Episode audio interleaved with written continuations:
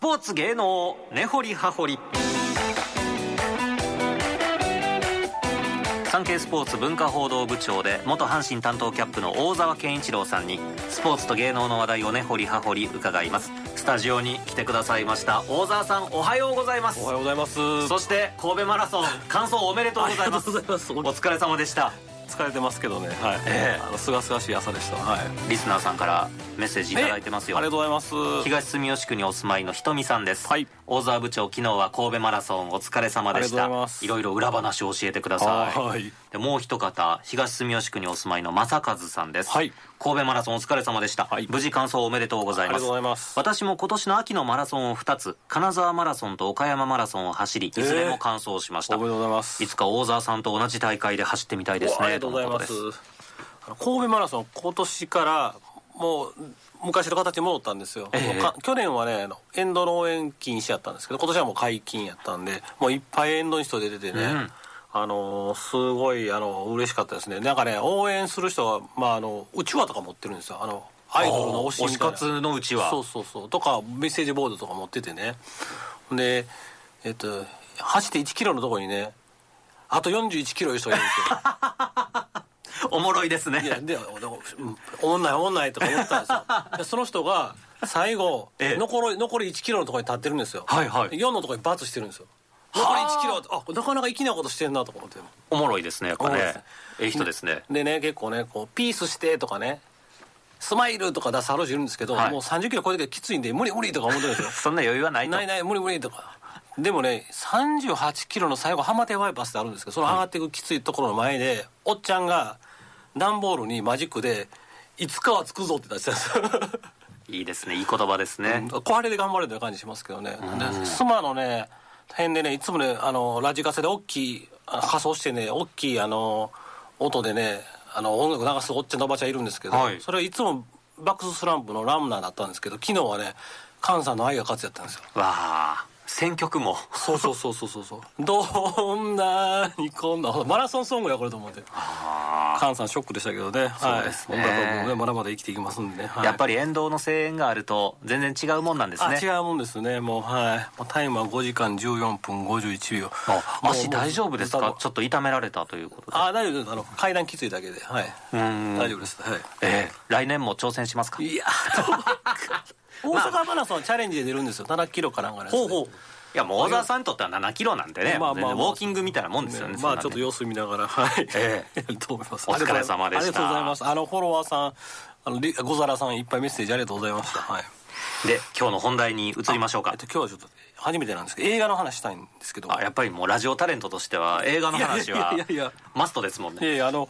えっとね23日公開の「はいえー飛んで埼玉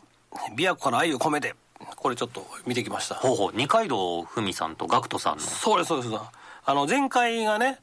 えー2019年ですね公開されてヒットしたということで、はいまああの埼玉県民が、まあ、東京都民に虐げられてるということででガクトさんが、まあ、埼玉解放戦線のリーダーとしてね立ち上がるというパロディーで、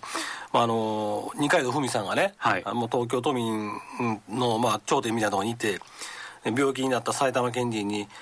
埼玉人にはその辺の草でも越せておけよむちゃくちゃ言うわほんまに、もうコンプラギリギリというか ええいやアウトでしょうアウトかなと思うんですけど、 まあ大体あの千葉もディスる、まあ東京と横浜がグルで、まあその他のおっていうような感じの、えーやったんですけどね。まあ、はい僕もそれ見たんですけど結構面白かったと。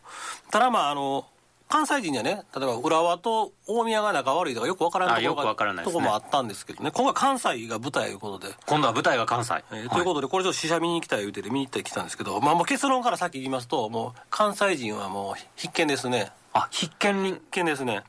特にあの滋賀県人はもう全県民見た方がい いですね滋賀県民マストはい滋賀県民が何人いるかちょっと人口知らないですけど、はい、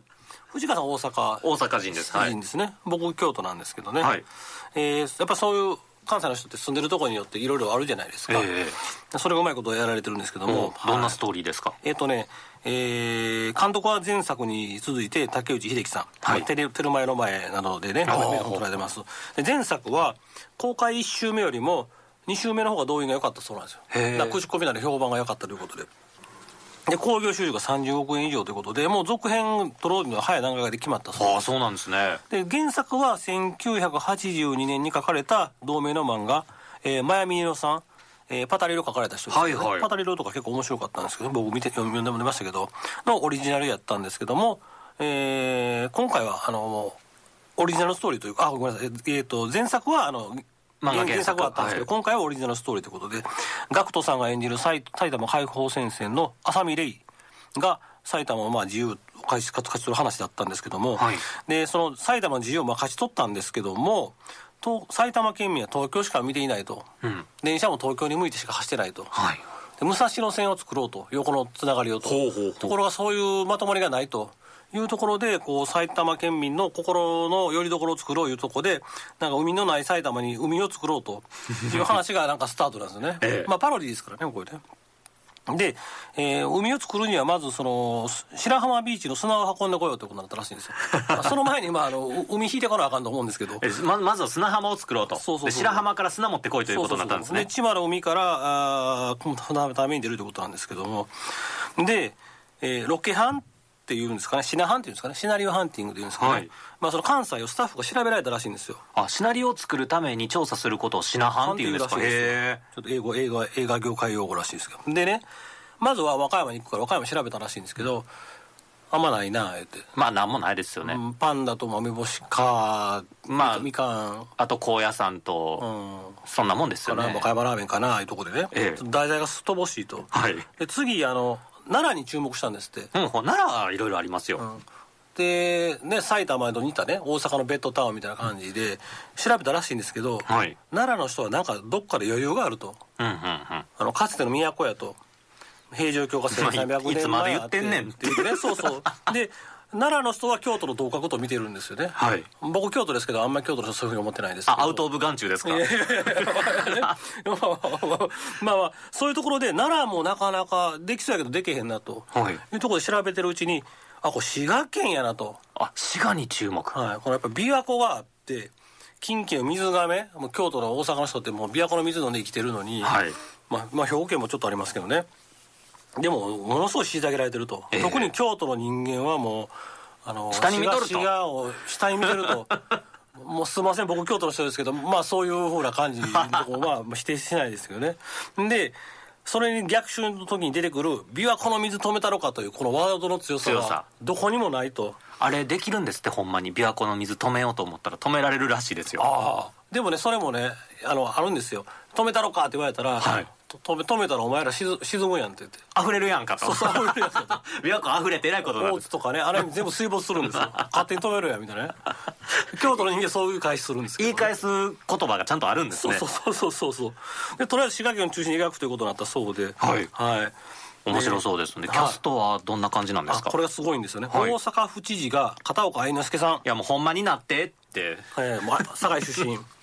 まあ髪型のねあの歌舞伎ということで、えなかなかな強烈なキャラでしたねで神戸市長は藤原紀香さんあら奥様ご夫婦ではい、西宮出身神戸の、えー、高校大学で出られましたで夫婦で共演が初ということでオファそーうしなたんらですね受けてもらったということなんでそれのそれそれ用にあのシナリオ練り直し練り直したそうですけどへねで京都府知事は京都出身の川崎麻世さんほ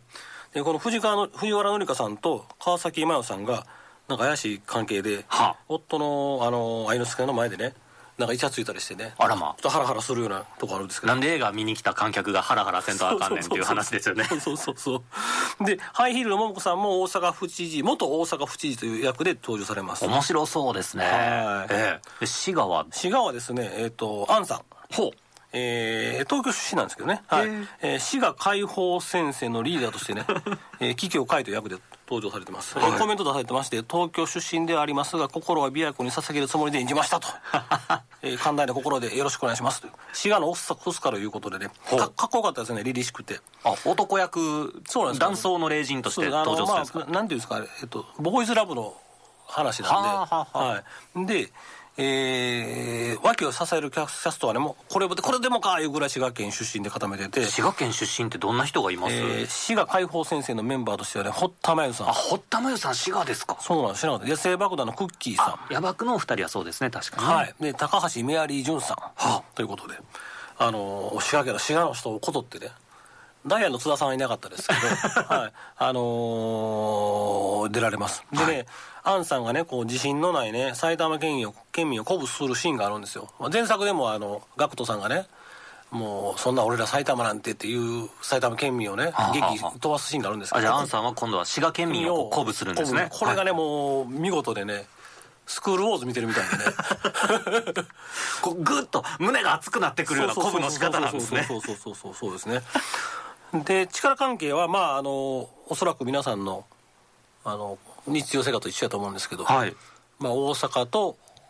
まあ、兵庫というか神戸ですね、はいまあ、すいませんはいと京都の京都いうても京都府じゃなくて京都市京都市えー落外というか落中はあ、はあはあうんなんですけどの人が、まあえー上にいて、まあ、ヒエラルキーの上にいるんでまあ関西のねはい、はいで、まあ、奈良市が和歌山というのがちょっとこう虐げられていることでほうあの前作からそうなんですけど通行手形というのがあって、はいそれがないとこう例えば滋賀県人は京都に入れないとかうわーひどい話です和ね歌山県人が大阪入れないとかそういうストーリーなんですで持ってないとしょっぴかれるんですよへえでね道頓堀を歩いてた滋賀県人がねあの阪神のユニフォーム着たようなあのこ警察官にね、はいのような組織に引っ張られ てねで愛之助さんがはい甲子園に放り込んどけ!」って言うんですよ 何や甲子 園ってって言ってね甲子園に掘り込まれるんですね、はいちょっとあんまり喋れないんですけど、はいまあ、甲子園が一つキーワードになってて、まあ、ちょっと野球愛をする僕からすればちょっと甲子園そういう使い方せんといてほしいなってちょっと思ったんですけど、まあ聖地ですからね、まあ、甲子園球場で撮影してなかったみたいですけどね、ほうほうええそういうところで話がどんどん展開されていきます、はいもう本当面白いところがいっぱいありそうですねそうですねでこれあのねとにかく細かい細かいあのその滋賀県ネタがまず細かいですねあのさらっとねアンさんのセリフからねこう滋賀県の壺ついくだような僕らは知ってる僕まだ京都なんで、まあ、滋賀県遊びに行くんですよねだからあのいろいろあるんですよあの、えっと、例えば、えー滋賀県人は滋賀新聞ないやろ京都新聞取ってるやろとかね 詩があるあるというかあるあるというかでまあその例えば、えーお前らがなあのコンビニの駐車場でかいで広すぎるんじゃ」とか、ね、 まあそれは仕掛けに書いたことちゃうかもしれませんけどねまあ、詩がいじりそう がそうそうそうそういうのあるん随です所よにまあそれはそれは出てないんですけどそういうようなこう細かいことがいろいろ出ていてねあのーあーっていうね思うことがいっぱいあると思いますねはいへえまあ、今あの日本テレビの県民賞とか、はいカンテレさんのあのチャチャリマンデーとかでねこう各地域でやつやってますけどそこにないね新しいネタもたくさん入ってるんでねよく取材されたなと思いますね。ああ取材力はい、逆に言うとこう全国ロードショーでそれなかなかあの分かってもらえるのかなと いうそうですよね、はいまあ、これをきっかけにいろいろ調べてもらう実際に滋賀に足を運んでもらうっていうのもいいですねいいかもしれない、まあいいとこですからね、はい、何もないですけど、はいは言うてるじゃないです かい、いやいやいやいやいやえーで滋賀県が物語の中心になってるのであのストーリー的にはねやっぱ滋賀の人は見た方がいいと思いますね救いのあるストーリーになっああてるんですよ滋賀県の方はまあ、滋賀に誇りを持てるようなそうそうそうそうそう、まあ、滋賀県ってやっぱりあのね今「どうする家康」やってますけどね歴史上ではあの辺はもうお城が建ってねそうです昔よ安ね土城があっていうところでだから日本の首都になっててもおおかしかくしなくかっないたぐとこらいろなですのよに、ねなぜかというところなんですけどねであのそういうところなんであのストーリー的には最後はもうその滋賀県はすごい救われる形になってるんですけど僕、はい京都人なんですけど京都人の描かれ方がなんかものすごいいけ ずでなんかあのいやそれはもうしょうがないですよしょうがないですかねもう京都の宿命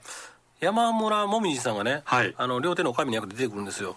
でこれがねあのなんかあの本音と建前が全く逆でね、あなんかそれを見分ける機会があるんですよ。あへえあの滋賀県嘘発見器みたいなそうそうそうそうあの滋賀解放戦線が持ってるんです けど全く逆で あと落中落外の話もねきちっと描かれてて、はいまあ、僕らもやっぱり京都なんですけど僕市市内でね左京区修学院とかなんですけどまあ楽中中から、はいまあ一応近所に修学院離宮いうのがあるんでなんですよねやっぱりその落外となると、まあ、すいませんもうあのまあいいかも。うちのね初田プロデューサーそうそのうか上賀茂のそうそうそう出身であ、はいそうそうそうそうそうそうそうそうだ一緒やと思うんですけどねそういうのもこう嫌な感じで描かれてるんで もう京都人はねちょっとねなんかなというところあるんですけどねは